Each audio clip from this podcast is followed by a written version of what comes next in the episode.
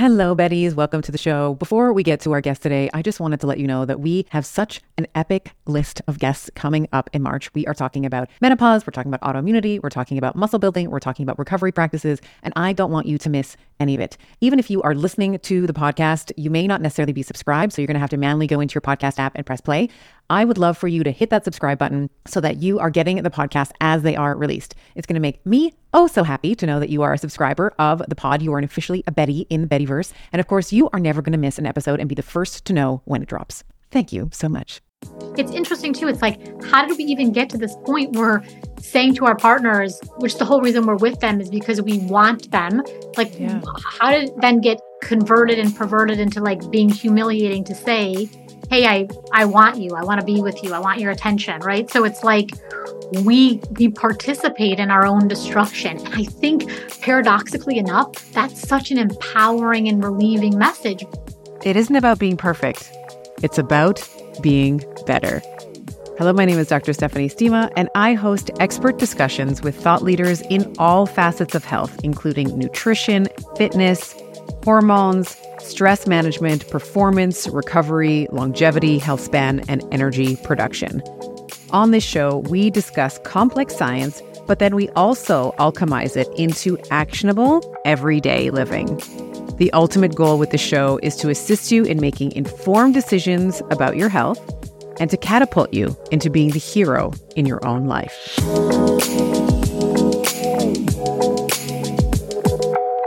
Hello, Betties. Welcome back to another episode of Better with Dr. Stephanie. It's me, your host, Dr. Stephanie Estima. Today, we are talking all about emotional power with Dr. Julia DiGangi. Dr. DiGangi is a neuropsychologist who completed her residency at Harvard Medical School, Boston University School of Medicine, and the U.S. Department of Veteran Affairs. She has nearly two decades of experience studying the connection between our brains and our behavior. Dr. DiGangi has worked with leaders at the White House press office, global companies, international NGOs, and the U.S. Special Forces. Her specialty is understanding stress, trauma, and resilience, which is also informed by her work in international development and humanitarian aid. And as you might guess, we are talking all about our brains and how that informs our behavior. Dr. DiGangi has a new book out. It's called Energy Rising The Neuroscience of Leading with Emotional Power. And it is all about understanding our emotional power and our emotional pain. And we talk about some of these codes that she has developed over the course of her tenure. And this is going to be an incredible conversation for anybody, whether you are a parent, you are a partner, you are someone who leads a team at work, or you are in a team and engaged engaging in a team, how you can up level, let's say, your emotional energetics so that you can lead with love, with certainty. And we can also think about developing our relationship not only in the present, but also what these relationships might look like in the future. I had such a phenomenal conversation with Dr. DiGangi. I hope that you are going to enjoy this as much as I did. Before we get to the interview, I just wanted to read a recent review from the podcast. This is coming in from Kimmy Love 74 from Apple Podcasts in the US. She says, This is so insightful. Dr. Stephanie is emotionally intelligent, insightful, and well educated. She's willing to share her knowledge and experience to help us all be better. Love her practical and relatable approach. Well, Kimmy Love, right back at you. Thank you so much for taking the time to listen to the show.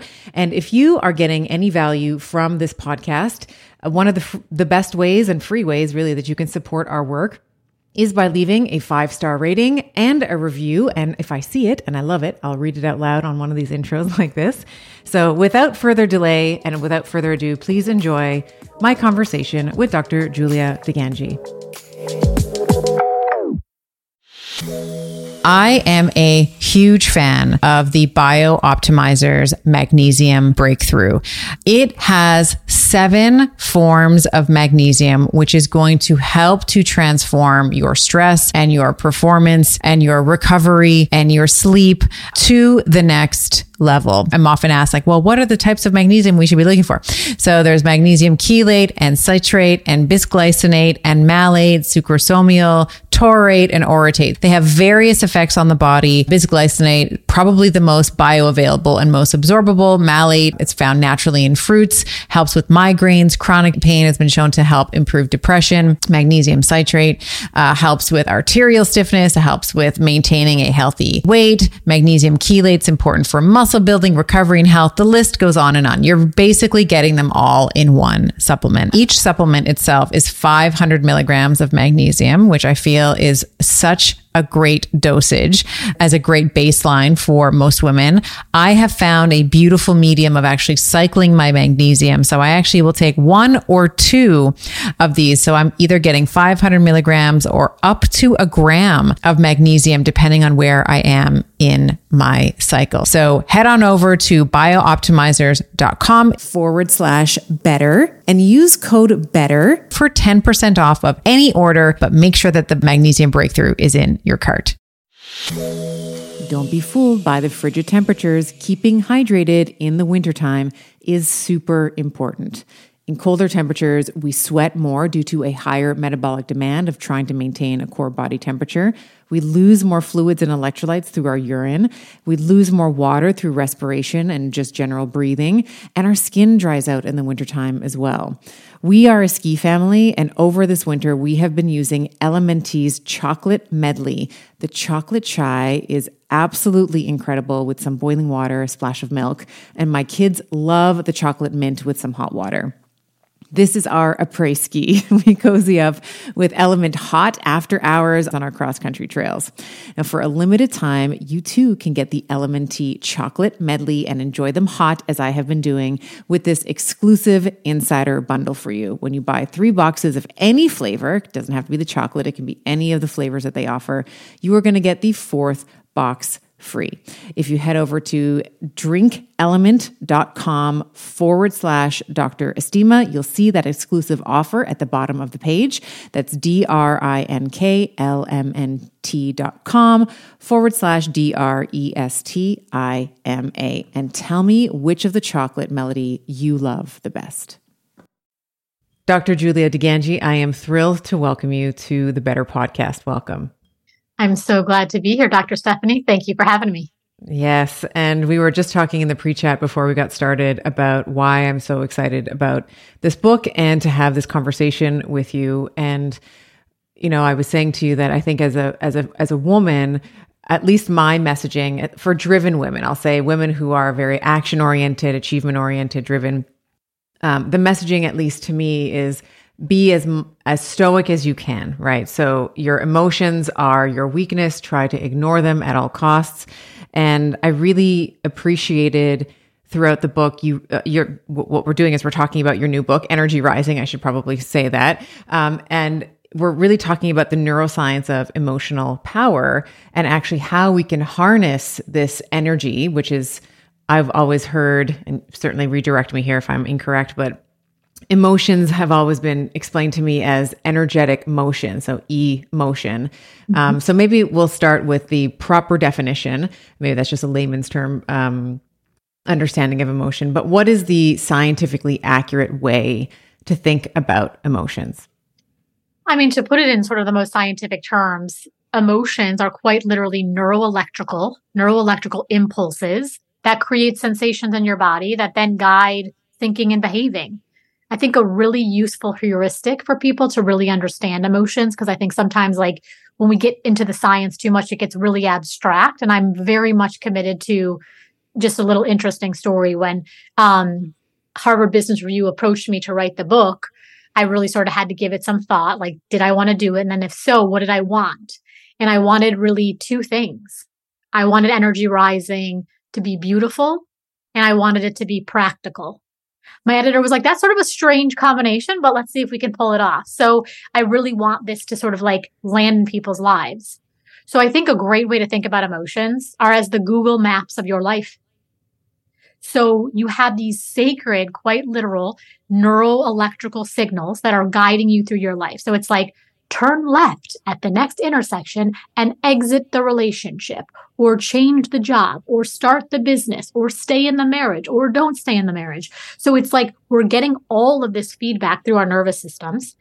And to be honest, I think a lot of us, we come to the intersection and, you know, the Google emotional maps are going turn left, turn left. And what do we do? We turn right. We're like, ignore that. Now, you do that a couple of times in your life, a couple of times, even a month or a week. It's fine. But we put ourselves in chronic positions of pain when we totally reject this supremely intelligent neurologic guidance system. Right? So instead of listening to this emotional energy, I'm acting almost totally against it. And then the, you know, people love to say, we kind of talked a little bit about this off camera, is like people love to say emotions are so confusing. I don't think emotions are confusing at all. I think they're incredibly simple. And I think when we really start to understand them, we can live these real kind of satisfying and healed lives. If I am consistently ignoring basically information that my body is giving to me, the consequence is very logical. I feel exhausted. I feel burnt out. I feel numb. I feel bored. I feel depressed. I feel anxious. So there's this incredible homecoming, this real emotional ascension, this real emotional healing. I don't just mean that sort of metaphorically, I mean it kind of neurobiologically when we come back to this internal guidance system. Beautiful, beautifully said. I would say, and you know, the, the, audience that listens to this show, we have men and women, but primarily women, sort of in that perimenopausal, let's say, uh, demographic, like 35 to call it 55 women in particular have this intuitive prowess. At least I've I've seen this in clinical practice. I've experienced this where, you know, you you said, you know, the Google Maps is saying turn right and leave the marriage or turn left and, you know, jump to this career or take the risk or what have you. And I think that there can be uh, when to your point around ignoring it, you can ignore it once or twice, but then the accumulation of residue uh, and consequences that happen from continuously ignoring that intuitive signal, those little whispers that are coming to you in, in the form of emotion or thoughts, um, can have dire consequences. And in the book, you talk about this idea of emotional pain, which I think we're sort of bridging right now. And I love, and I would love for you to speak to the pain that we are willing to inflict on ourselves, this pain of self betrayal. Can you mm. speak to that? Mm, I get chills every time people talk about it. Yes. Okay. So I get, I have been put on this planet to talk about this. So I have a lot to say. So if I start saying too much, you will rein me in. But effectively, it is like this. So let me first say that I'm a neuropsychologist, which means I'm a clinical psychologist with specialized expertise in the brain. And in that, my area of specialization is trauma. So I'm a, I'm a trauma expert and I've worked with extraordinary forms of human suffering. I am very aware that the world does horrific, depraved, unthinkable things to us. Okay. So that exists. In addition to the things that people do to us, all the way from the, from the most traumatic to just the most annoying, there is a very, you know, it's, this is kind of an exciting moment to be in the world of emotional power and mental health and well being. I've been doing this work for a long time. And the world is having really powerful conversations, which is incredible. But there is one thing that I think is sort of glaringly missing.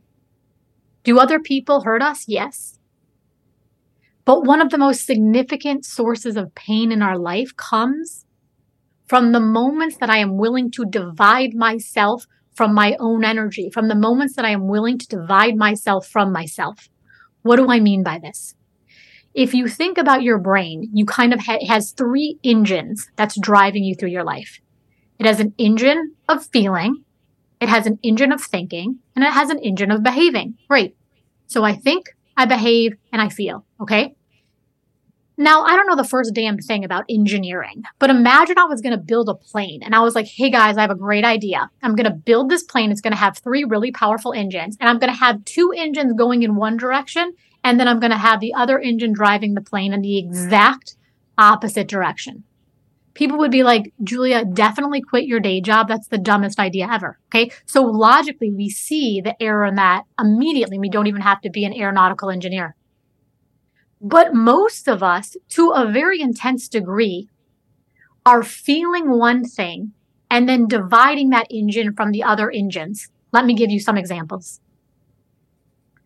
I feel exhausted, Dr. Stephanie. I'm exhausted. What do I do? I overwork. I'm feeling like I really want to speak up.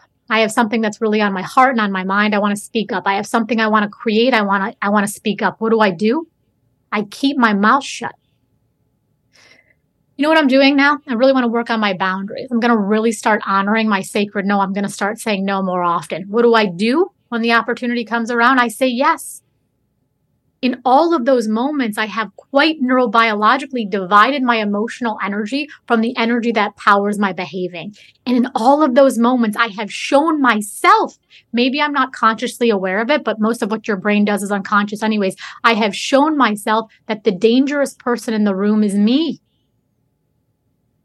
we're having a very interesting conversation culturally right now about psychological safety. There is no doubt in anyone's mind that the brain absolutely needs safety in order to be able to function optimally. So that's not a, a you know, in question. But here's the thing, the piece that's missing. How in the world, how in the world is it going to matter if the entire world is giving safe to me?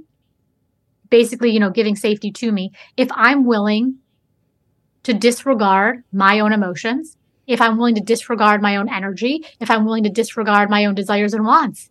It does not matter because I am showing myself that I am willing to be my most powerful betrayer. So essentially, you can have a world that's saying, here is a safe environment for you to be yourself. But if you are constantly betraying yourself, as you as you've mentioned, you will never feel safe in your body. You will never feel safe to do the right thing because you are constantly at odds with yourself. Correct. And here's the even like, let's take it a couple of steps deeper. Even if someone gives me permission, so say my boss calls me and says, Hey, you know what, Julia? You look really haggard. Why don't you stay home and sleep today? And I go, That's great. I'm going to do that as a matter of fact. I might feel okay on that day, but now my well being is contingent on somebody else's permission. Right. So the sensation that that creates is an enduring sense of anxiety. Are you going to protect me now? Are you going to protect me now? Are you going to give me what I need now? Are you going to give me, can you, can you kind of hear the anxiety in that? Again, there's kind of this math to our emotional lives. It is no and, one else. And a constant delegation as well. A exactly. constant dele- external delegation. Yeah. Sorry to interrupt you. I just wanted to point. No. So, yeah. I mean, please do interrupt. So I do a lot of work. I, my fundamental area of expertise is this idea of stress in relationships. So, you know, when most of our stress and trauma happens in the context of relationships, I do a lot of work with couples. So if I could kind of, and I'm in my own marriage, so I certainly understand how all of this feels. If I kind of distill the cry of the couple down to one thing, it's really this. People come and they sit before me, either on a real couch or a virtual couch, and they are saying, She doesn't love me. And then he's saying, He, no, no, no, he doesn't love me. She doesn't respect me. He doesn't respect, right? Sometimes I'll work with same sex couples, heterosexual couples. It doesn't matter. It's saying, You're not giving me the emotional energy I need. Now I'll say to the couples, that makes brilliant sense. You know, you're not paying me enough attention. You're not respecting me. You're not, you don't love me right. That makes perfect sense. We need those things from our partners, again, unquestionably. Let me just table that for one second and ask you another question. Tell me the, the profound ways that you respect yourself. Give me some examples of ways that you show yourself deep attunement, profound examples of self love and almost always people don't have an answer to that question. Now, this is not a, this is, this is not shameful at all. This is an incredible moment for healing because how can we heal unless we know what part of the problem is? How in the world can I expect somebody else to meet my own attentional needs when I'm not even meeting them? And in most cases, we're not even able to articulate them. Right? So I need to be able to say, here's actually what I'm saying. Here's how I'm participating in my, in my own emotional ascension. And then what's now up for debate between me and my partner, me and my child, me and my team, right? So we don't take possession of our emotional energy. And so we think it's other people's job to kind of plug that hole in the cup. Okay. The problem with this is you can't make the math on that to work because if, if you imagine emotional energy as like that we, we're all carrying these cups, okay? And we all need some water in our cups. Now, based on what it means to be human, is we all have holes in our cups. Some of us have just a couple of holes in our cup. Some of us have massive holes in our cups, but nobody has a perfectly intact cup because that's not what it means to be human. So we're, so some of our, our goodness, our, our energy feels like it's seeping out of us. So we're all running around saying, I need these external people to plug my holes. I need you to talk to me in a certain way. I need you to look at me. I need you to tell me how sexy I am all the time. I need you to only want to spend time with me. I need you to be available when I need you to be available. The problem with that, though, is that it's totally unsustainable because everybody else has their own cup. So now you're running around trying to plug up my cup. I'm trying to run around plug your cup. I got to plug my kid's cup. The boss has got to. It's a mess. So if I could really start to have a total power conversation with myself and say, what are the ways I could take radical responsibility? Not in a tisk tisk, you know, I, I, went to Catholic school as a kid, not as like the nuns are coming at you with a ruler, but as this kind of, by the way, I'm, I'm very happy to be Catholic. I love my faith, but you know, anyways, um, you're just, you're just drawing from your experiences. Yes. Yes. yes that's fine. So, mm-hmm. you know, if we could figure out like, how are the ways that I could give myself all this emotional spaciousness, start enjoying my relationships more, start enjoying my partnerships more, start enjoying my life more because I'm not so desperate to get my holes plugged up. By someone else. By someone else, correct. Yeah. Mm-hmm. This point, really, if listeners only get to this part of the podcast, I think we, I think we've done our job because this self aid Yes, we've we've done our job because this self agency, uh, this idea of taking, as you to use your words, radical responsibility, I think is really important. And you talk about this idea of become, you know, expanding your emotional pain. So in the book, there's these eight codes that you describe. One of them is expanding, pardon me, expanding your emotional power, which is, um, if I uh, understand it correctly, sort of the flip side, if you will, of emotional pain. So you talk in the book about pain and power sort of being like two sides of the same coin. And you talk about this idea of who do I become in my moments of emotional pain? Like when I'm expecting my husband to tell me that I'm sexy all the time, when I'm expecting absolute obedience from my children, when I'm expecting, you know, my boss to say, wow, you are the best employee I have ever had, you know, or and on and on and on, right? Um, so can you talk about how we might begin first we can talk a little bit about what emotional power is and give some words and definition to that. But then how we might think about expanding or transmuting maybe the emotional pain that we have into uh, emotional power. Absolutely. So if i had one um I really believe that I was put on this planet to talk about emotional pain and emotional power. I have been asked previously to do you know, public facing work. So, you know, TV programs and stuff like this. And I've always said no. I just, I, I, like to say I'm a Midwest academic who likes to go to two parties a year. And then I like to spend the rest of my time like in my office thinking, taking care of my patients and my clients. I, I was put on this planet to talk about emotional pain and emotional power. Okay. This is the premise of energy rising. Every single thing you want in this lifetime is on the other side of the feelings you swear you cannot feel. Okay. If you want more self confidence, you must.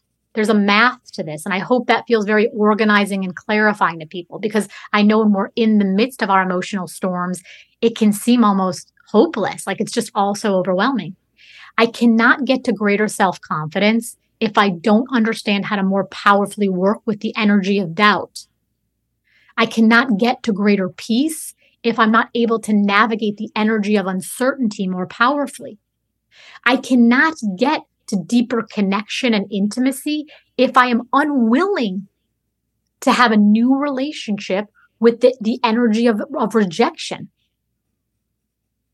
These things go together the way the day, the day and the night, the dusk and the dawn go together. Now, this does not mean okay, so I'm going to become more self confident by being doubtful all the time. Absolutely not. You're passing through almost like this, um, this energetic portal. You're birthing something.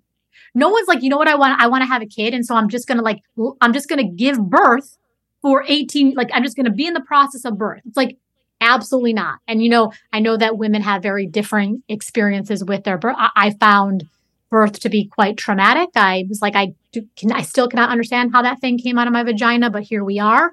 So, but it's over, right? And it was this incredibly expansive process, both literally and metaphorically. So we need to pass through these moments of resistance in order to get more powerful.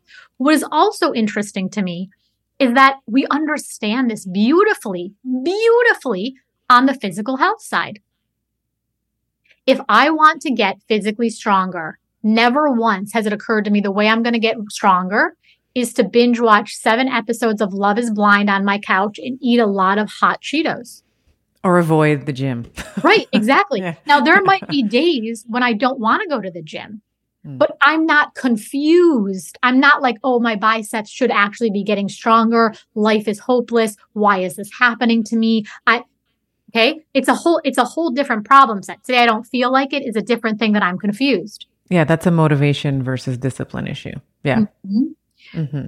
And so I think a lot of times when we think about our, our becoming emotionally more willing to be creative, to be connected, to be authentic, there absolutely is some emotional resistance in there. And it's our willingness to engage thoughtfully about the emotional resistance that makes us stronger. That's literally what emotional intelligence is. Emotional intelligence is can I think intelligently about my emotions? Here's the other thing I, I, talk a lot in the book about leadership, but I talk about it. It's like not like I'm a person running a 40,000 person company. We're all leaders of our own life. The only question is how well are we leading them, right? So in the moments where things are just working, and I hope we all have plenty of moments like this when the kids are just listening, when the things are just working, when the schedules are just running on time. That's incredible. But that really requires not much at all of my own power, of my own authority, of my own influence, of my own energy over my own life. My leadership is entirely defined in the moments when I hit emotional resistance. Who do I become, to use your example earlier, when my kids are not listening to me? Who do I become when I really want my husband's attention and affection and he is not available for a lot of reasons? Who do I become when the people on social media aren't doing it the way I think that they should be doing it? And if you think about what's happening in these moments, there people love to say it's about the situation. This this is another massive shift of energy rising that I think is so empowering and so healing. We waste a lot of our lives thinking too much about situations. The thing that Mary said to me on Tuesday, the thing that they did to me, the thing they didn't do, the thing my mother, the thing. Now, these situations certainly don't feel good, but that's the point. There, you have no situation that bothers you until you have a bad feeling about it. If you started, for example, insulting me on this podcast, and I really didn't care, you know, you're like, this is, you're the worst guest ever, and this is so boring, and I'm going to end this interview right now.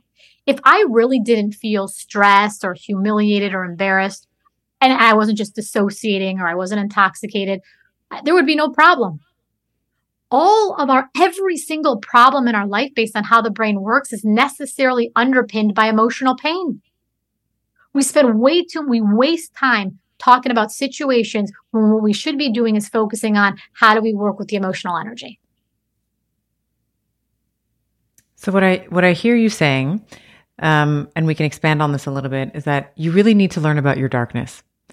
It's very easy to learn about, and I use that as a in terms of a, a bit of a layman's term. Like we, it's very easy to know about all of our, or it's maybe easier to identify some of the things that we want to put forward on social media or the things that we, you know, that we want to present. Um, I've heard, uh, I've heard you talk about this. I've heard other uh, psychologists, clinical psychologists talk about this idea that you are an incredibly dangerous person if you are not in connect if you are not connected with both let's say the light and the dark. So both the things that are charismatic and magnetic and you want to show and also the things that make you know these core wounds that we you know we're this for me it's like the you know the sloth the lazy sloth uh, fraud that someone is going to be like oh my gosh she doesn't work hard enough and she's not actually qualified. Like someone at any moment someone's going to be like I don't know why am I listening why am I listening to the show? I don't she has nothing to offer. You know, something like that, right? So I think that um identifying these sort of I'll use core wounds or darkness, or, you know, you, you've been sort of talking about them in terms of flips, like the, you know, our desire for wanting attention or design, desire for wanting like absolute obedience, let's say. So my, my question here um, is how do we maybe pick a more powerful pain, if you will, or how do we maybe a better way of asking this question is how would how do we override our tendency to focus on the situation? So how do we override our tendency to say gosh this marriage is really hard or gosh this parenting thing like i it's like i just have rotten kids that's why i'm not a great parent. Like how do we override the situation or whatever the pattern that has developed in our uh, our brains are you definitely don't have rotten kids i promise i know i know it can feel sometimes so overwhelming but um first of all, I love what you said about the light and the dark. And I think a lot of times when we say dark, there's like all this kind of moralistic connotation. But when I hear you saying that, I and I think we're in agreement on this, like it really just means unseen. It just means unknown. And how could I, right? It kind of goes back to this idea of like these three engines. Like if it's a part of me, wouldn't it be more powerful if I understood it and then could put it to use for me in some beneficial way?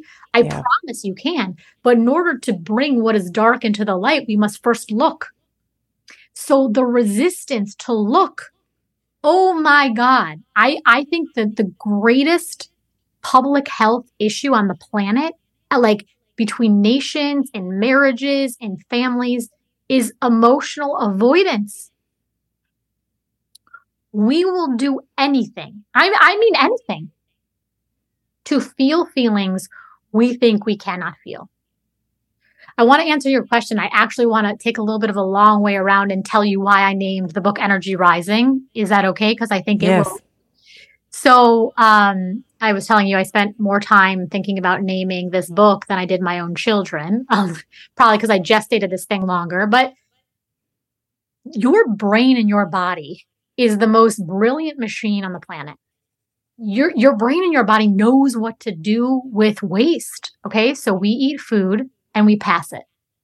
We take in oxygen. We put out carbon dioxide. Every 27 days, the skin cells go. When there's a foreign invader in your immune system, your immune system knows how to get it and eject it. So the body knows what to do with waste. For some reason, we will not allow our bodies, we get, we interfere with our brain and our body and our nervous system's ability to eject emotional toxins.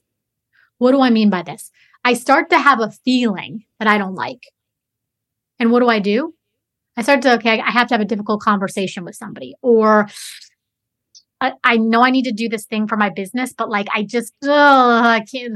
Or I, I know that I need to engage with my kids differently, or I know I need to engage with my spouse differently. And so this feeling starts to rise that doesn't feel good in the body. And what do I do? I avoid it. I deny it. I smush it down. I distract from it. I smush it down. I start scrolling. I smush it down. I smush it down. So this energy is, is quite literally trying to rise through the body. Okay.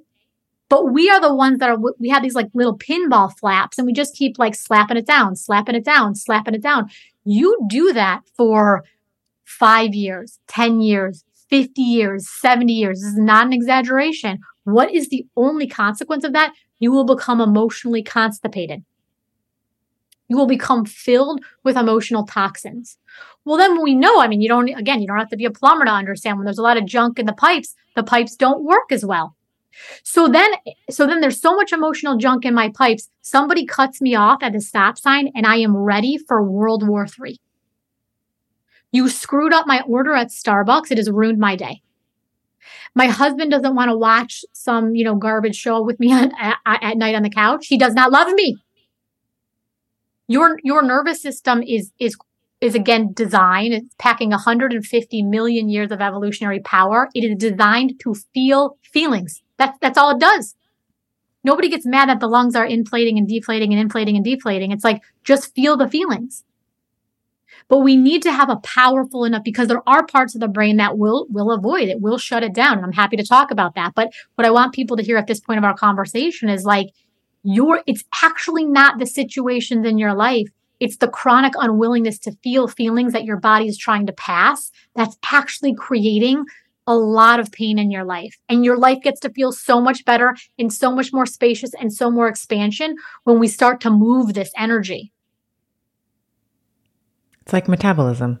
Like, mm-hmm. It's like if you can metabolize the emotions, you can you can eliminate them eventually, right? But if you're constantly avoiding them, they're just going to stick around. You mean uh, there's no real physiological way that you can shut down metabolism. But imagine imagine if your stomach and your liver were like, no, we're just not going to we're not going to process anything. You don't like that, yeah, exactly. Yeah, yeah.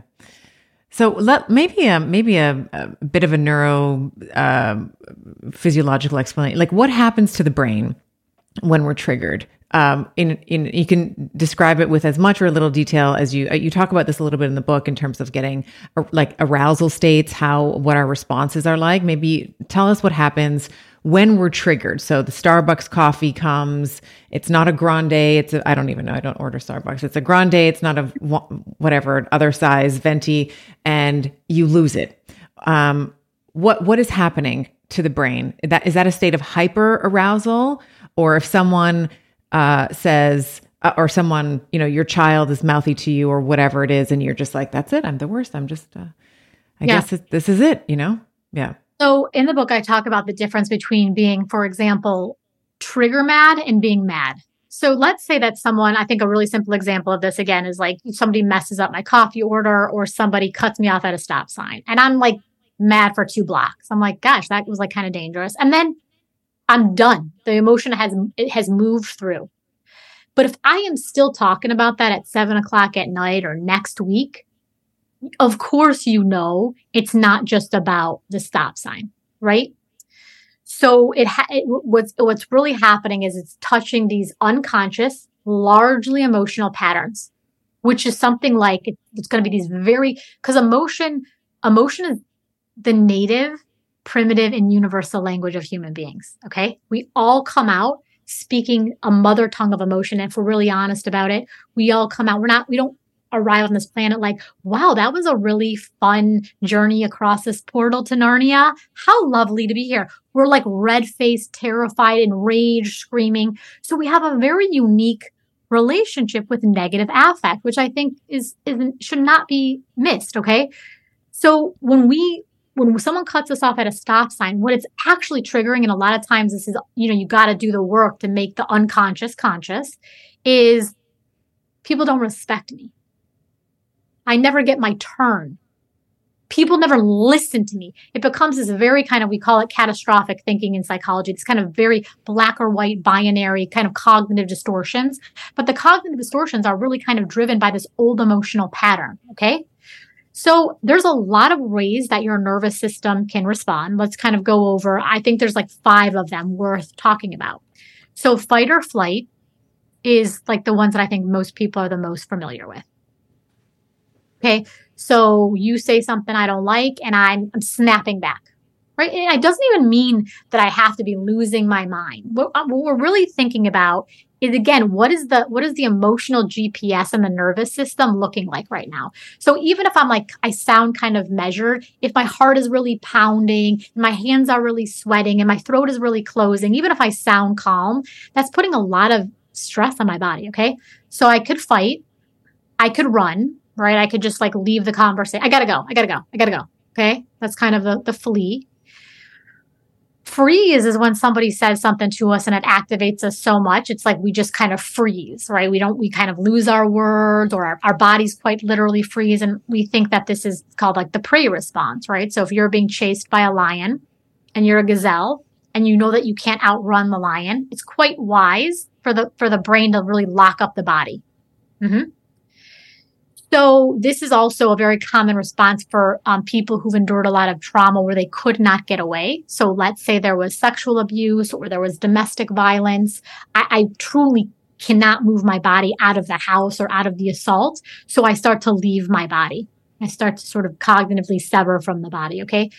Then there's fawn, which a lot of people have heard about these days. And again, this is this idea that someone is so threatening to me, and a lot of us grew up in households with parents like this, where we felt like they were volatile and we had to walk on eggshells, and their moods, man, their moods were law. So we kind of understood that we had to pathologically appease them in order to stay safe. Oh, look, mom, I cleaned the floor like this. Oh, look, dad. Oh, how about now, dad? Oh, how about now, mom? So we're like kind of fawning over them, not because we really want to. Again, we're thinking about the emotional impetus for this, but because if we don't, we're in danger. And then this translates again because it's really the emotional energy that's translating not the situation. So now when i'm around people who i respect or believe they have authority over me directly or indirect i'm more likely to like kiss their ass. And the reason i'm kissing their ass isn't because i want nobody wants to kiss someone's ass. It's because i feel like if i don't they're going to take the relationship from me. They're going to take my job from me. They're going to take that attention from me. And human beings aren't wired to be alone like that the fifth one that I talk about is what I call fall apart. Okay. Fall apart is like when something quite minor happens and like you would think my house burned down. So, for example, I was, I was, this happened kind of recently. I was working with a client and she had to give this, this huge talk. It was a, a it was a virtual talk and there was like a thousand, it was a very big talk. There was like a thousand people on the call. And the, the her internet glitched, but it glitched for like, I mean, 15 seconds. It was very recoverable. The report that she got back on her talk, it was people were like raving about it. And she just kept talking about how the internet glitched. So it was like because there was like one minor problem, the whole thing is ruined. And I think a lot of us, like high achieving women who, whether we're, you know, high achieving at home or at work, or a lot of us try to do both, we feel like, like the, you know, the broccoli isn't right on the table and like we are losing our minds. And we're not, what I don't like is like we're losing our minds like we're savages. No, we're not savages. We're in a lot of pain. There's been a ton of pressure both put on us and we've been complicit in a lot of that. Right. And so now we feel like if things kind of go wrong, they're catastrophes. So those are a lot of different nervous system states. Um, I want to say one other thing. When people do, te- so if you kind of noticed, a lot of those states, people get more, can be more active, right? If I'm going to run from you, but if I'm going to freeze, that's actually a deactivated state of the nervous system. So some people in the face of conflict will become more hyper aroused in some people, a lot of people, a lot of times when people have a lot of childhood trauma, a lot of emotional neglect, another common response just to kind of break these into two general categories. One is hyper arousal, and the other is hypo arousal. You'll see this in couples a lot. Okay. And it, it will look like this. Um, let's say it's a woman and a man. So the woman is saying, and I'm telling him like he's breaking my heart. I'm telling him he's gonna I'm, I'm gonna leave the marriage. Like they're let's say they get in a fight last night, and this guy's about to fall asleep. You know, his his eyes are closing. And what the guy will start to say, and inside it doesn't it doesn't break down on gender lines. I'm just using this for the example. Is what the guy will start to say when he's back online, emotionally online, is he's like, "Oh no, no, no! I wasn't about to fall asleep." He was like, "I I literally felt like I was shutting down." And so what will happen in those dynamics is the anxious person will start to escalate out more. Like, you're not hearing me. You're abandoning me. I'm telling you, I'm so upset. Like, I'm going to leave the mirror, please. And then the other person to compensate for all of that energy because they don't know how their nervous system processes it differently, they'll start to look like they're shutting down more and more. And then you can see the disconnect that's so painful for both of them. But if we understood how nervous systems worked more clearly, I think we would have a lot more peace in our relationship. I am incredibly bullish on sauna as a therapy for recovery, heart health, and overall aging well. I personally decided on an infrared sauna from Sunlighten because of the range of far wavelengths and near infrared wavelengths that it offers. Saunas help with detoxification and rejuvenation to rid your body of toxins. It helps with heart health by improving circulation, reducing blood pressure, and helping keep the arteries supple. It helps with muscle recovery by easing the tension and soreness to recover faster. And of course, stress reduction with the warmth and the relaxation of sitting in a sauna It's crucial for hormonal balance and achieving a state of well being necessary for a strong physique and a strong mind.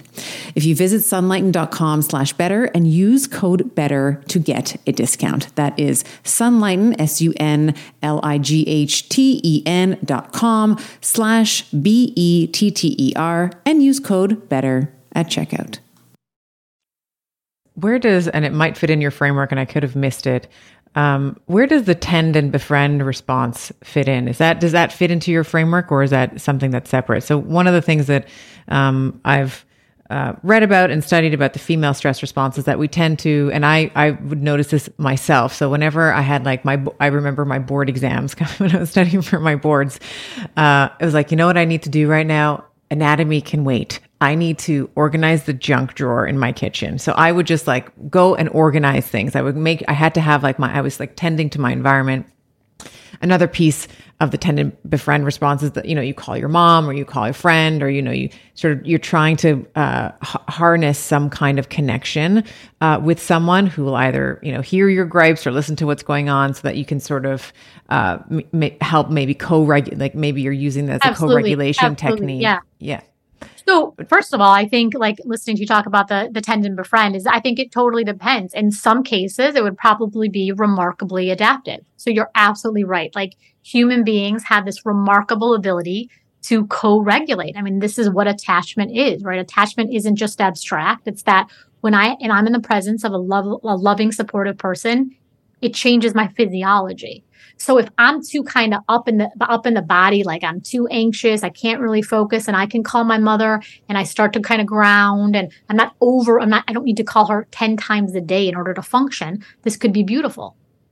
But if I'm if I'm like okay, I need to just organize my junk drawer. And now it's like 15 hours later, and I'm like going through old socks, and now I'm in the garage this to me sounds like a procrastination response and all procrastination really is is it's avoidance right it's there's something so distressing about the task normally that i'm not going to nail it and not nailing it what is that really about i'm going to humiliate myself and it's like it's almost like a self sabotage. It's like you know what I'm I, I didn't pass the, my anatomy. Let's say I didn't pass my boards or I didn't pass the whatever because I didn't study. Well, I w- the reason why I wasn't studying is because I was got into the junk drawer and then all of a sudden I'm looking at pictures from 1999 and reorganizing the garage as you said. You're like doing the scrapbooks that you have yeah. not put together for 20 years, but now's the day. Yeah, exactly, exactly. Yeah.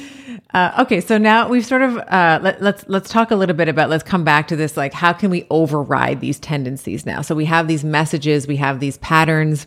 We get hypo aroused, hyper aroused. We have these stress responses. How can we start to build out uh, our power pattern? Like I've I've seen people use, sort of use memes online like choose your hard. Marriage is hard but so is divorce you know? Like cho- how can we you know picking the pain that we sort of want to lean into what are what are some ways that we can begin to override you know when we feel this maybe it's that avoidance as i was just talking about with my board exams or it's a, a difficult conversation that you may be avoiding with your partner your mother whom, whomever.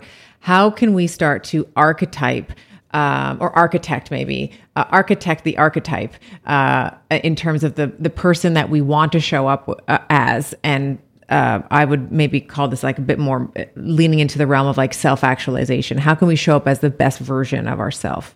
Beautiful question. And so, again, one of the things I really want to do for people is just simplify. So, you know, I think if you find the idea of like hyperarousal and hypoarousal and fawn versus fall apart. That's that's amazing. I also think it can be as simple because this is actually the foundation of it is anytime I feel any bad feeling, this is going to work. If you think about the brain, it's only three pounds. It's actually less than three pounds in most of us. Okay.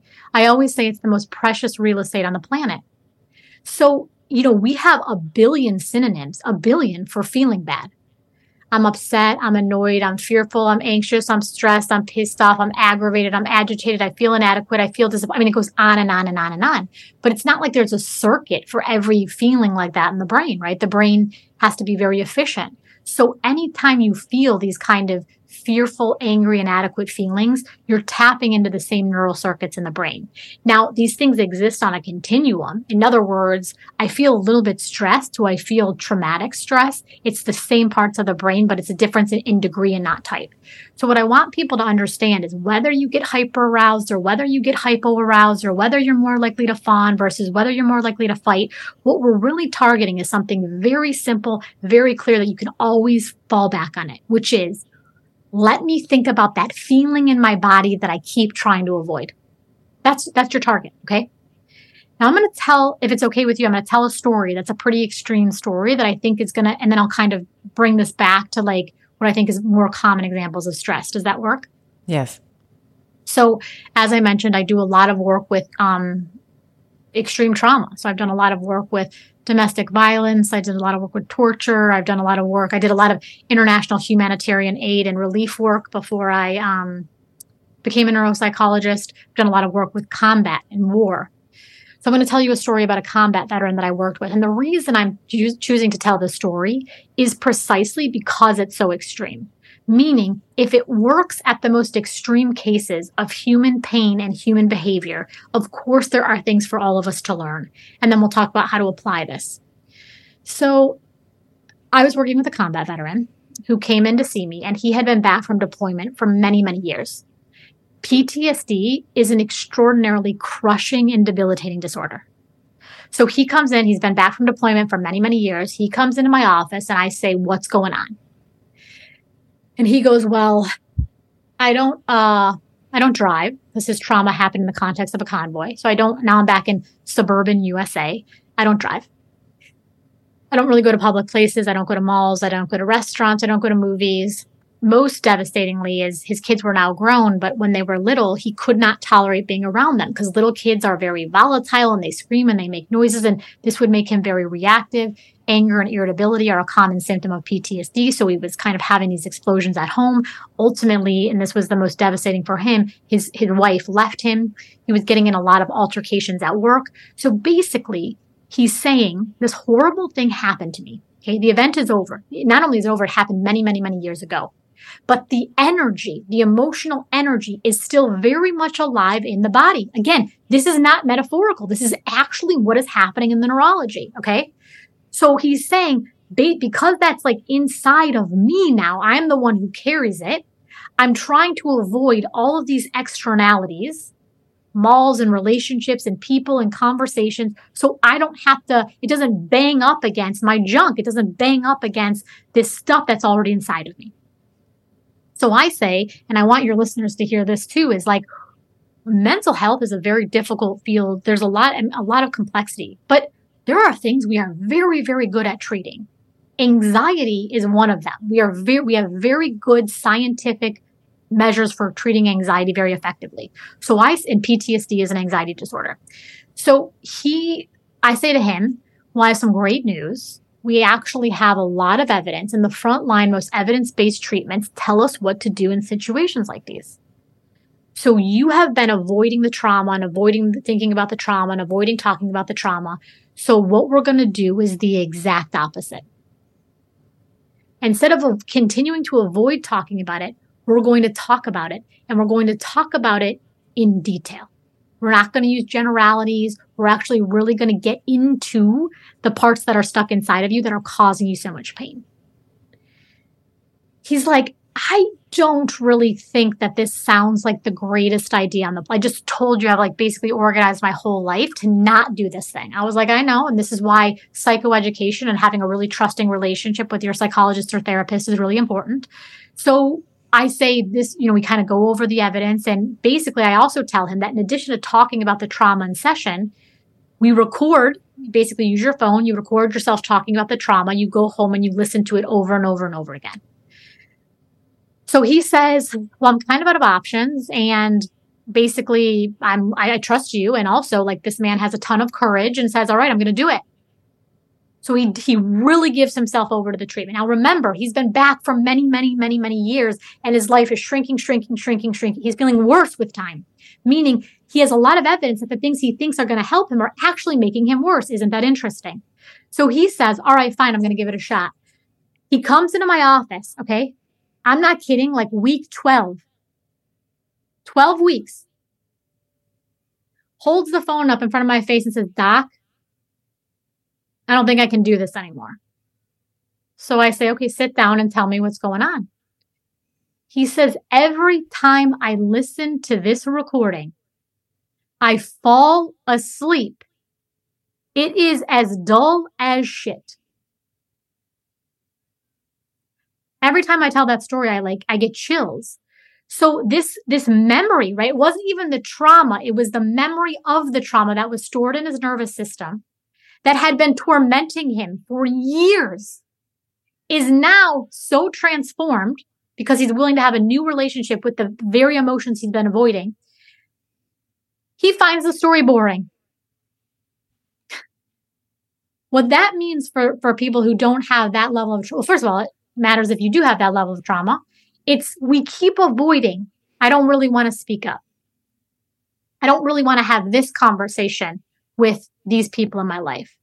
I don't really, I think a lot of us get into a lot of pain in our romantic relationships because we almost feel it's like, for some of us, it's like a humiliation to admit that we want somebody's attention. So instead, we'll make passive aggressive comments. Oh, so uh, you're going to keep your face in that phone all night? Who taught you how to load the dishwasher like that? Okay, fine. I guess I'll do, right? Instead of saying, Hey, I, I wish I didn't have to say this because I think I kind of said it before, but I, I do want to make sure that I'm communicating clearly. Like, I really miss you. I would love to like just chill out. Like, let's have tea or wine tonight and talk. So until I'm, if that, for example, makes me feel too vulnerable or too humiliated or too embarrassed, or I think it's his job to do it. Well, the only th- reason I think it's his job is because it makes it, me feel bad that it's my job. So I, do you see what I'm saying? So until yeah. I'm willing to come into a new relationship with these feelings that keep popping up, one of the things I always say is that no one in the history of psychology has come to see a psychologist because they keep repeatedly getting hit in the face with a two by four. The first time that happens, you get hit in the face with it. You're like, that's just horrible. Let's stop. Let's never do that again. All of the problems in our life, by, by nature of what they are, are chronic. We're having the same conversations. We're having the same frustrations. We're irritated by the same things. We get in these patterns. Well, the patterns are ultimately sustained by emotion. So let me let me just come up for air. Is, is this all kind of am I is the way I'm explaining this helpful? Yeah, it's it's beautiful, and I, I think the um, what I'm hearing you say, I think for most people, we all can fall into this trap, and this is why conversations like this are so important. It's so much easier to make the passive aggressive comment. Oh, I guess I'll be loading the dishwasher today, you know, and then blame the failure of the relationship on the other person. Like it's very easy to other versus being open and vulnerable and saying, Hey, you know what? Like this is really important to me that we spend some time together with you, not on your phone. Or, you know, it's really important to me to have a clean home. Can you just put your dish in the, here's where you put it up, you know, being vulnerable and saying, Hey, this is really important to me and this is why. And I would argue that there's so many individuals and I, I would, I would categorize myself here that it's, it's so much more threatening to the ego to fail while doing something that, well, when you're all in versus making an excuse for why it didn't happen, which is why we see people stuck in careers that they don't love, you know, they'll justify by saying it's safe and the benefits and the when they really have an inkling to start this I don't know, this other company or to jump to another, you know, to, to, to, to change. And it's much easier to say, well, I could have done that if I wanted, but, you know, I didn't. It's so much more threatening to say, yeah, I went all in. I opened the business. I, you know, whatever it is, whatever the dream, the big, hairy, audacious, you know, goal is. Um, it's, it's harder to say, yeah, I tried it and I, I did what I wanted to do and I failed which is more egoic, right? It's more driven by our ego and what we are. We're so much more concerned about what other people think about us. And in, I, I, I'm pre-framing this because in the book you talk about harnessing these energetics, and there's some questions. With your permission, I'll ask just. I'll, I'll read just two or three of them um, that you that you write in the book that I sat on and I was thinking about if, if it's okay if I can read just of one course, or two of the by questions. the way, you're like what how you just described that there. That was very beautiful. It's very moving. You're exactly Yeah. right. It's like it's interesting too. It's like how did we even get to this point where saying to our partners, which the whole reason we're with them is because we want them. Like Yeah. how did it then get converted and perverted into like being humiliating to say, Hey, I I want you. I want to be with you. I want your attention. Right. So it's like we we participate in our own destruction. And I think paradoxically enough, that's such an empowering and relieving message because if I was really the victim of all my circumstances, then all I could do is just hope. I used to have a colleague that would say, it's a little bit crass, but I think it's appropriate right now. He would say, shit in one hand and wish in the other and watch which one fills up first. So thank God that. I can, by nature of what a relationship is, it's always this energetic exchange, this emotional exchange between me and the other person. So I am 50% of that equation. Yes. So questions like asking yourself questions. So you in the book you talk about releasing active triggers. So you talk about choosing you and releasing these triggers and there's a whole process that you outline in the book which you'll have to pick up the book to sort of go through. But there's some questions in here that really made me stop um, and think, would you rather people like you or you like you? Um, are you powerful enough to be misunderstood? Hmm. Good grief, that gives me chills, really. And then the last one I wanted to just highlight is Would you rather other people be interested in your work or you be interested in your work? Mm. Yes. So good. And I think that for so many of us, we are so concerned about ex- I mean, this is kind of at the top of our conversation. We're talking about external validation, and you were talking about the cups and how we always are looking externally for that external validation for someone to plug those leaky buckets or those leaky holes um, in our cups. But I think what you're saying, really, and this comes back to that original uh, sort of um, tangent that we were talking on, is that we are the ones that are going to save ourselves. We are the ones that are going to plug the holes in our cup or our leaky bucket. And we have to like ourselves enough, you know, to to choose ourselves and to learn about ourselves, the light, the dark. You know, the sh- Danielle LaPorte calls it like our shadow side. She's not the only one, but uh, Danielle's a friend, so she'll talk about like our shadow side or our shadow self. Learning about some of these things so that we can become whole, and So then that we can, become whole. Yes. yeah, Yes. You know, I think that our our greatest addiction is other people's approval. yes, So so This- good, yeah, now I I it's such a again kind of going back to this idea of like no one comes for help because they're getting hit in the face with a two by four. Almost all of the emotional issues in our life are complex. In other words, other people's, you know, one of the things I'll sometimes see people do when they're talk, because I think there's been a lot of beautiful conversations about boundaries. So sometimes I'll see people like put these like funny memes like, I'm holding boundaries. I don't care what you think. And it will be like, you know, some like funny meme. I don't actually think that's the most emotionally powerful way to respond. Like we actually do care what other people think. We should care what other people think. We are quite literally wired for, to the people who are close to us. Like, so I think what we're saying is, I really care about you. I certainly don't mean to hurt you. I also really need to love and honor myself. So it is kind of this like somewhat sophisticated relationship between self and other. But going back to this idea that like other people's approval is our biggest addiction, just think about the conundrum that this, this, so I think that we are on this planet to create, to create a life, to create a family, to create relationships, to create businesses, to create books, to create podcasts, to create, you know, I mean, you're such, you're such a powerful creator. Well, you know, Stephanie, if you had said, okay, so what I'm going to do is I'm going to, I mean, creation is, is like the mother act of leadership. It's me taking my energy and bringing something into the world that hasn't yet been brought forth. Well, if I feel inspired to do this, if I kind of have this calling, and I think it's in all of us in varying ways, and then I'm waiting for other people to give me permission to create something that's not even in their brain. They don't even get it. You see how it's like it can't, it it'll just can't, you can't get the math on that to work. And then the feelings that I then start to feel again, it's very logical, it's very predictable. I start to feel resentment. I start to feel annoyed. I start to feel overly yoked. I feel like like suffocated. Like ugh, this life is so doesn't fit me, right? So I have to say, if I'm really going to create something that hasn't not yet been brought into this world, whether it's like a way to design my kitchen table, do my bathroom, write a book, create a new thing online, I have to be willing to say, am I powerful enough to be misunderstood? I'll tell you a quick story about the book. I actually wrote Energy Rising twice. In its first iteration, it was not called Energy Rising. So I'm an academic and um, you know, I as when I wrote the first book, I this is my first, you know, I published a lot in the scientific literature, but this was my first popular book. And so when I wrote it the first time, I wrote it very defended. I wrote it protected. I don't know who I was arguing against, but I was definitely arguing against like I was uh, anticipating to your point earlier all the people that would tell me you know like criticize me or tell me what an idiot i was or what so it was this really kind of you wrote it for your peers. It's yeah. like you wrote it for your but peers here's and the thing here's the thing too. I made them all up in my head. Yes.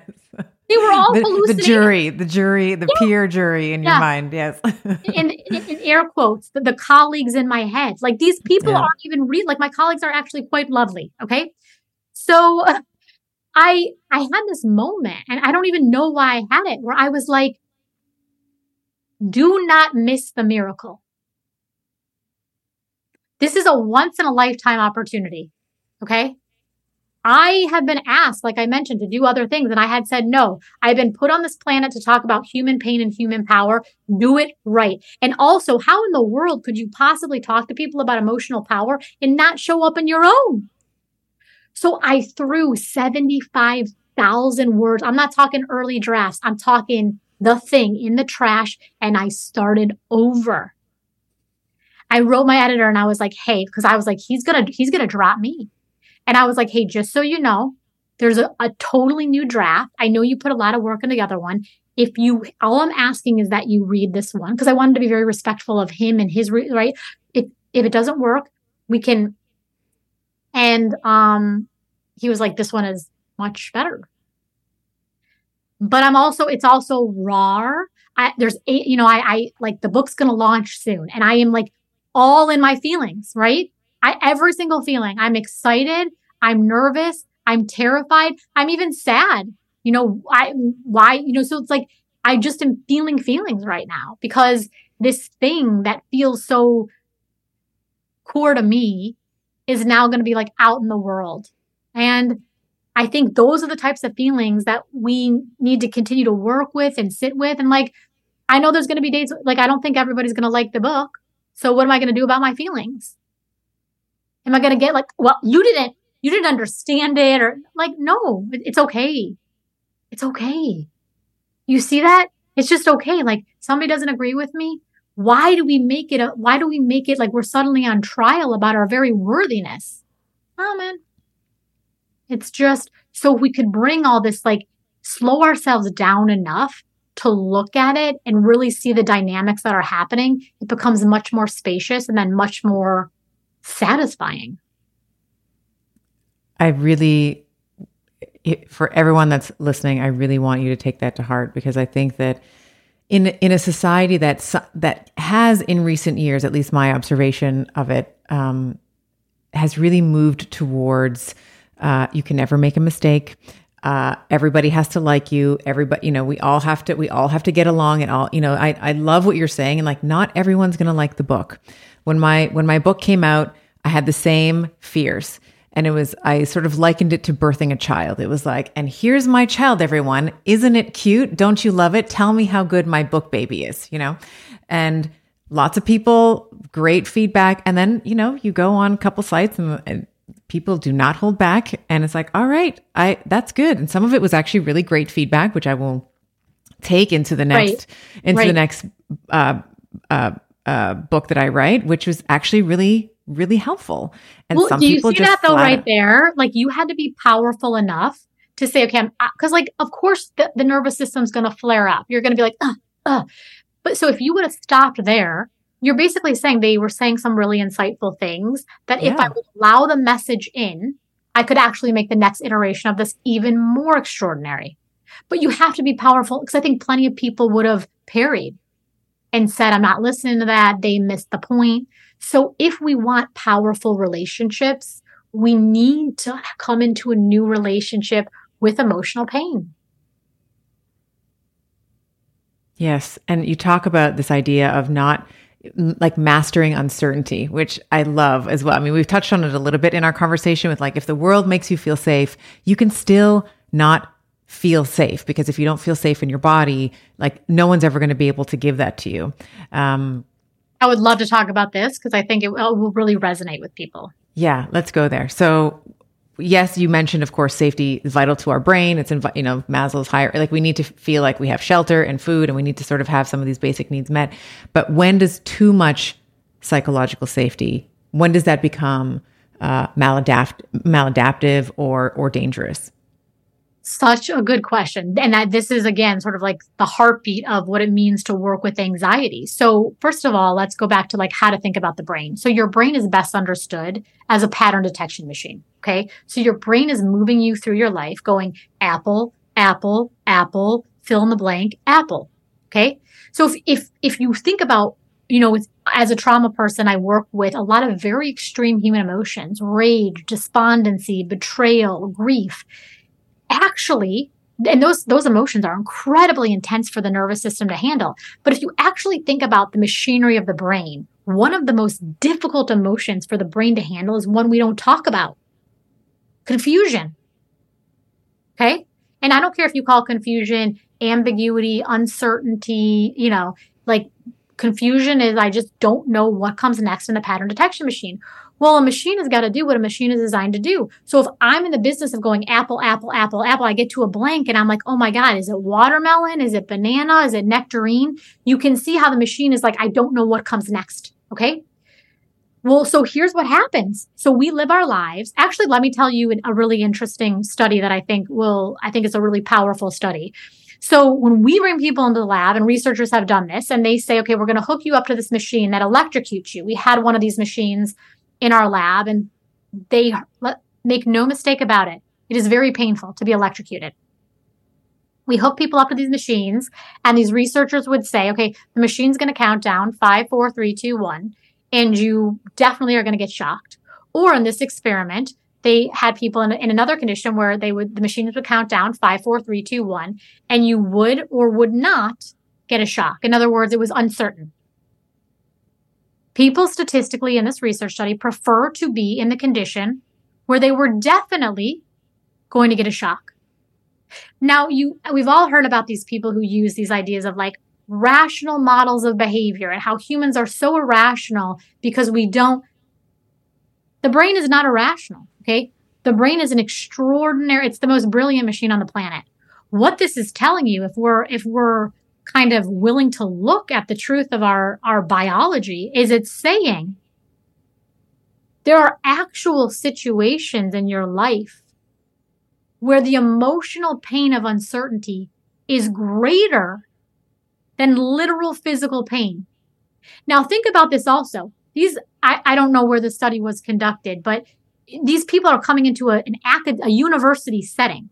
You're going to like the University of Michigan or the University of California. Like no one, everybody knows they're not getting murdered that day. Do you know what I mean? Like people are like, oh, this thing is going to really drop me dead in the lab. So they know on like there's a lot of context that this is actually a pretty safe environment, and yet still they say this this kind of uncertainty is I'm not willing to sit with it. I think we also saw a lot of this in COVID. A lot of us either said or heard people say, I wish I would just get COVID and get it over with already. Okay. We don't like that feeling of is the other shoe going to drop? Is the other shoe going to drop? Is the other shoe going to drop? So, what do we do in the real world? I think a lot of your listeners are going to resonate with this. And when we feel uncertain, the brain is going to say, okay, I need to close the pattern. How am I going to close the pattern? I'm going to start creating certainty by controlling the external environment. How do I do that? I do that by something I call the overs. I start to overwork. I start to over communicate. I start to over explain, over give, overwork, overdo, over accommodate. I mean, should I go on? Over engineer, over rotate, over function. A lot of us are over functioners.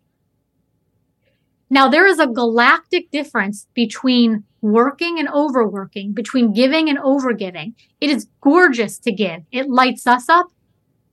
But overgiving only comes from an emotional impetus of fear. If I do not give this, I will somehow be harmed. Working is glorious. I hope we all like our jobs. Like they bring us great joy a lot of times. But when I really start to overwork, I'm only overworking because I'm afraid. I'm afraid of my relevancy being, you know, losing my, my influence or my relevancy or people are going to get mad at me. So what, this is such a big, such a big paradox. And there's so much neuroscientific, neuropsychological evidence to support this. When we start to obsessively seek certainty by overdoing it, I'm going to be safe as long as I, you know, over engineer things in my life. We actually make ourselves more uncertain. Pathologically seeking certainty actually makes you more anxious. And we think, no, no, no, no, no. The thing I actually need to do is like, I just haven't worked enough yet.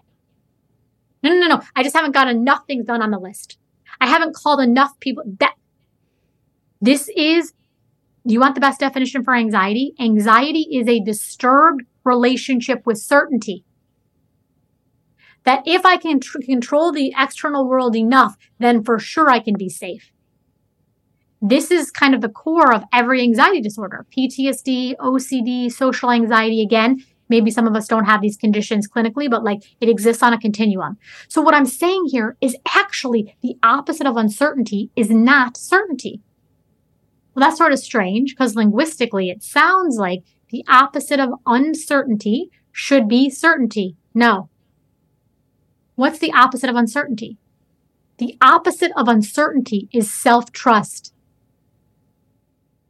That no matter what happens out there, I'm already okay in here. Now, make no mistake about it, being okay in here does not mean my nervous system won't feel feelings that my nervous system is designed to feel. But if I'm unwilling to say, okay, it's going to make me a little bit anxious to say, to say no to this person. It's going to make me a little bit scared to hold this boundary. It's going to make me a little bit scared to tell my boss, hey, you know what? If you really want me to do extraordinary work, I'm going to have to say no to this project.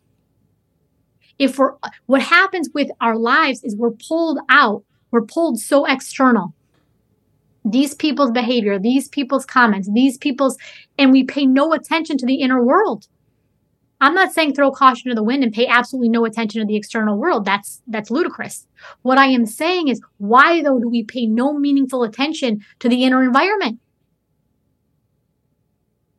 So if we mean it, if we mean we want the most powerful actor in our life must be us. We're not the only actor, but we must be the most powerful actor in our own life. We're the main character. We're leading the show. So if I continue to participate in my own destruction, what good does it even get if I make it to the promised land, but I feel like raggedy shit?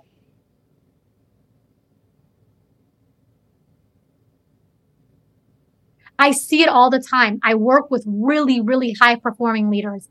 I see it all the time. They make it. They make it on every external measure. They got the resume, they got the title. I mean, we've all heard it a million times. And the reason, I don't know why we don't believe it. If I make it there, but I've, I've severed myself from my engine of feeling, it cannot deliver you. Why? Because your brain is making meaning mostly through emotional circuits. Have you been successful enough? I don't know. How do you feel about it? Do you have a good life? I don't know. How do you feel about it? Do you have enough followers? Do you have enough money? Do you have enough time? How much time is enough time? How much money? Should you stay in the marriage? Should you? All of these are ultimately mediated by feeling. So you cannot make it to a destination feeling like shit and think by the time you get there, you're going to feel good.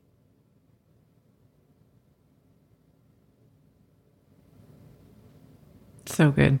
It's so good. It's like I feel like I'm I'm at church right now. like you're dropping this sermon. I love it. It's so awesome.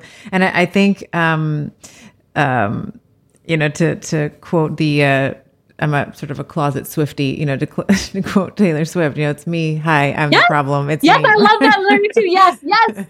and I always say, and thank God, honest to God, thank God, because if it really wasn't me that was the problem, What could I do? If I had to distill all of my work down, it comes down to a single question, and it's this How can I get these people around me who mean a lot to me?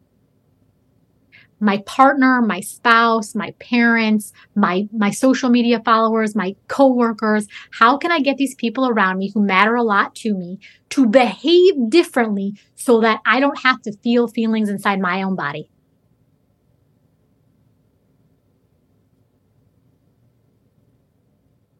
That's always the punchline.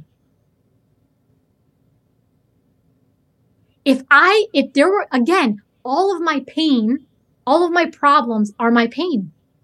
So I, I you know, I I work all the time with like the in the parent and child dynamic, and I will have like this kind of a a funny story in a way, but like I will have parents that will come to me and be like, she just doesn't, she doesn't respect me, she doesn't love me, and the kids like like I don't know why she keeps saying this.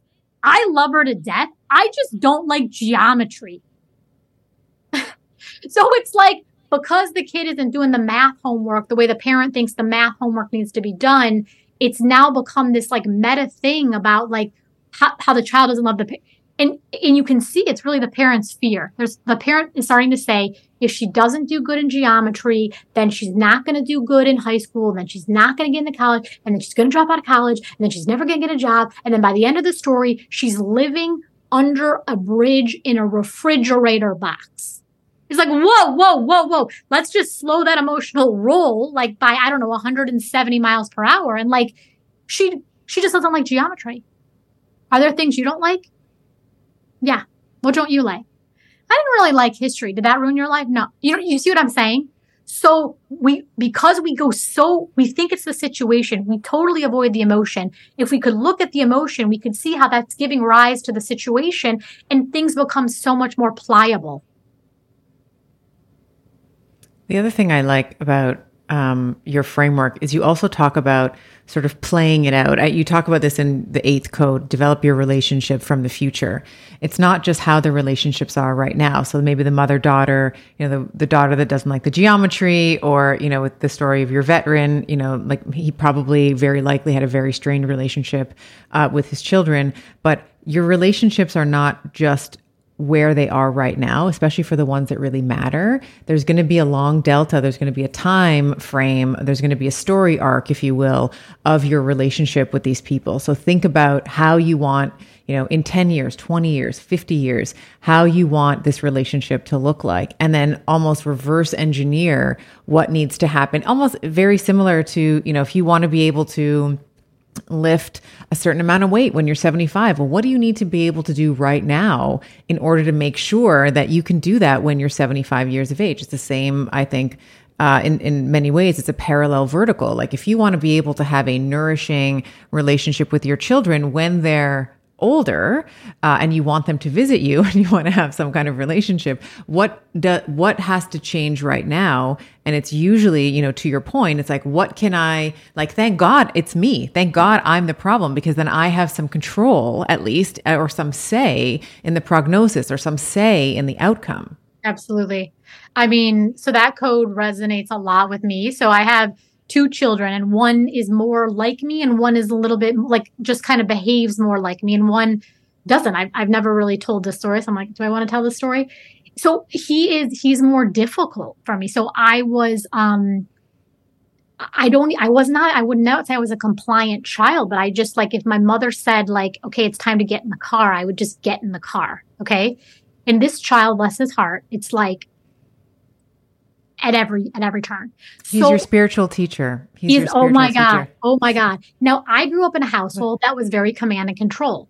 So if I were to have said to my mother, I'm not getting in the car, that would not have gone well on a lot of levels. Okay. So my, we all fall back on the old frameworks. We all fall back on the old examples. We all fall back on the old coding. So my instinct with him is, first of all, it's confusion. Because the pattern detector, right? I'm confused. And then I'm like, no, no, no. You need to get in the get in the car. Get, get what are you talking about? You got to get in the car.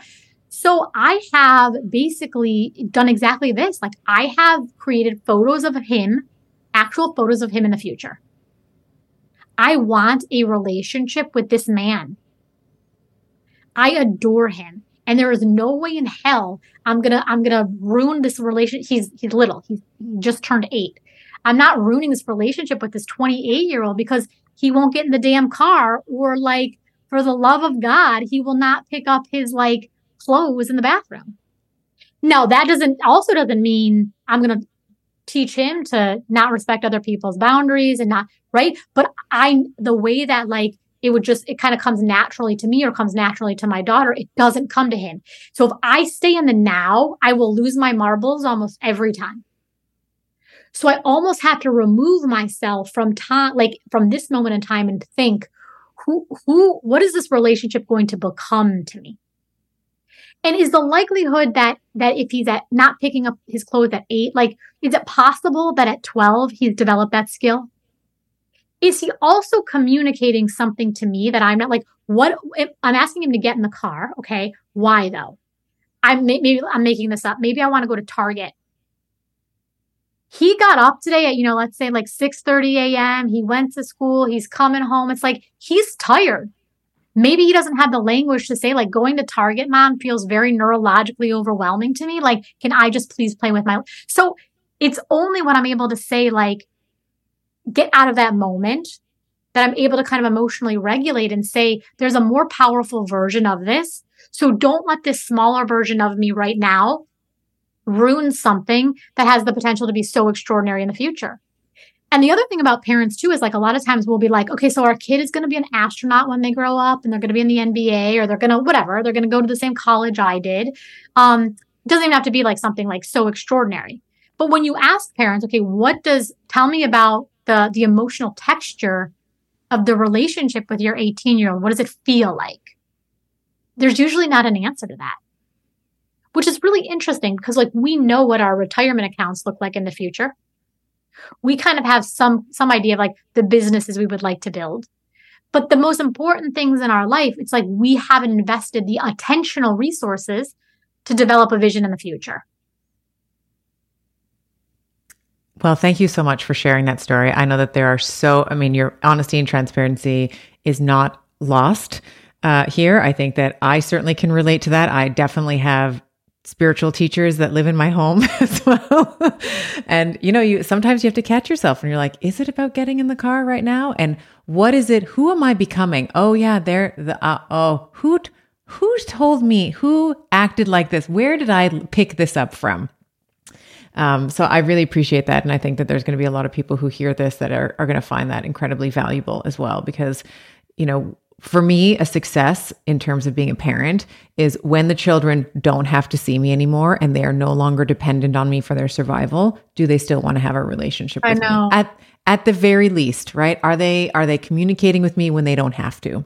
Um, are they coming over for Sunday dinner or for Thanksgiving or whatever it is, right? um, that that's really important to me, and it's important.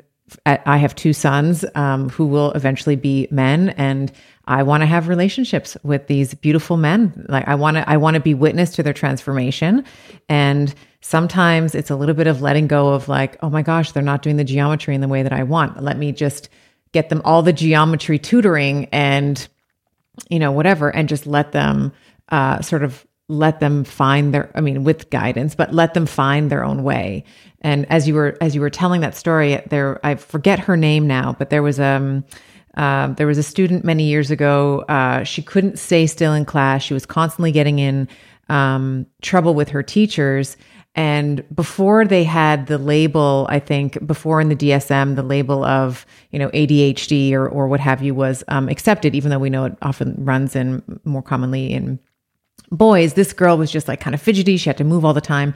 And so she was taken to whatever psychologist, and the psychologist had some time alone with uh, this girl. And then he went to the parents and said, you know, she doesn't have a, she doesn't have a problem. She's just a dancer you know, does she like to dance? Like, does she like music? And then, so they ended up putting her in a special school. You, I think you're nodding your head. You may know the end of the story. So she, you know, went to the special school, specialized school for dance. She ended up becoming a music composer and she composed, uh, she created, um, uh, I think it's Phantom. What's the Phantom of the Opera? Or no? Yes, Phantom. Was it Phantom of the Opera or, was, no? Cats. It was Cats. Okay. It, okay. I, So she ends up creating this phenomenal play, which millions have touched millions of people, right? So if she was sort of, uh, squished into, let's say, a vertical of no, you have to sit still at school. And they didn't ever give her any sort of, they didn't move her into this uh, community or the schooling that was more conducive to the way that her brain worked. We would never have that beautiful piece of work that beautiful art so i just um and i i'll fact check myself on it i think i think it's i think it's cats I, am gonna I'll, I'll look I it up i did not know the in. story but it's, it's an incredible story i mean i think it's just like allowing people to be who they are. But then this is the other piece. And I think this is, you know, there's so much talk out there about self care, which is amazing.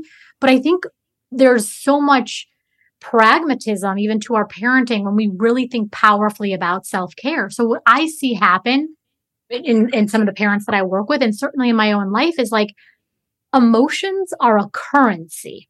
Okay. We understand currencies, uh, time, obviously, with money. So, for example, if you come to me, Stephanie, and you're like, hey, Julia, can you please give me $10? Even if I want to give you $10, but I do not have $10, I just cannot give it to you. And it's very clear. So a lot of times our children are asking for, for these emotional currencies for us. They're asking for attunement. They're asking for patience. They're asking for acceptance. How in the world could I meaningfully give to my child what I do not already possess within inside of myself? How in the world can I attune to you, sweet child, when I am just frenzied? I am just battered by the pace of my life. How can I really trust you when I don't trust myself? How can I, you know, part going back to the thing with the car, I'm sure I was running a tight ship that day. And the whole reason I'm running a tight ship is because like I got to get to somewhere I don't even really know where I'm going. Do you know what I mean? Like I'm trying to get all the things on the to-do list. Why? Because if I don't, I don't know, the world's going to stop spinning on its axis. So our kids are, you know, I said emotions are the native and universal language.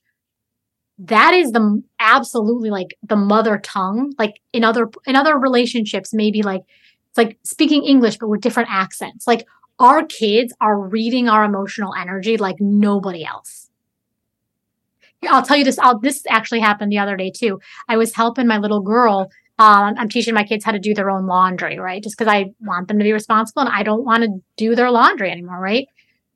So, um, and I was, I actually was being kind of matter of fact. I was like, okay, we're going to put the things here and then we're going to put the things here and then we're going to put the things here. And my little girl said, um, why, why are you talking so meanly? And I said, Oh, I didn't know that I was talking meanly. I thought that I was just mm. kind of like, I was actually trying to just move it along. And she was like, No, it sounds like you're, it sounds like you're yelling at me. And then I was like, Oh, I'm really sorry. Okay, let me like try again. I really appreciate that feedback. So then I think it was probably just, I'm sure we were like getting my little girl's sick. So probably getting distracted by a million things. So then I probably start again, like, no, no, come on. We got to do, do, do, do. And then she said, Mama, you keep talking to me like that. And you say that you're not yelling at me, but your voice tells me otherwise. Oh, they're so smart.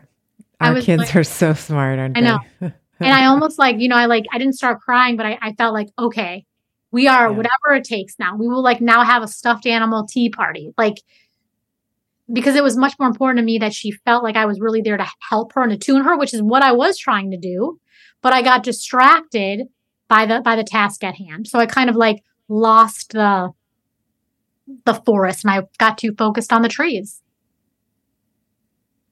Gosh. Well, I think that this is a beautiful I think this is a beautiful place to say that this book is required I think it's required reading for I mean, it it it transcends so many different verticals. Like whether you're a parent, you're in a relationship, you want to, you're running a company, you're a startup. I think everybody can really benefit from being more um, in touch with and um, maybe self-regulated um, in the way that we've been describing and really unhitching, if you will, unhitching that need for external validation and being able to fill, you know, our filleth our own, you know, our own cup filleth over from, you know, from from within. And um, the book comes out, I believe it's September 26th. It is called Energy Rising, the neuroscience of leading with emotional power. And leading, I think, you know, as you mentioned, you know, this is this is the leader in the house. This is the parent this is the parental role. This is the, you know, leading as a, you know, a, a figure in a relationship that's very important to you. It can be again, CEO or or entrepreneur, entrepreneur, whatever it is. Um, thank you for writing this book and thank you for this conversation today. I know I learned a lot in just preparing for our conversation and in the actual conversation with you as well. You really crystallized and solidified a lot of the concepts in the book for me. So thank you. Thank you so much. I'm so, I honestly am so grateful for you inviting me on here, letting me kind of talk on your platform. You were a wonderful host. I always get a little bit nervous before these things, but you put me right at ease. So thank you so much. Thank you. All right, all right. I hope you enjoyed today's episode. And I must give you the obligatory legal and medical disclaimer here. This podcast, Better with Dr. Stephanie, is for general information only. And the advice, recommendations we discuss do not replace medicine, chiropractic, or any other primary healthcare provider's advice, treatment, or care. In the consumption of this podcast, there is no doctor patient relationship that has been formed, and the use and implementation of the information discussed are at the sole discretion of the listener. The information and opinions shared on this podcast are not intended to be a substitute for primary care, diagnosis, or treatment.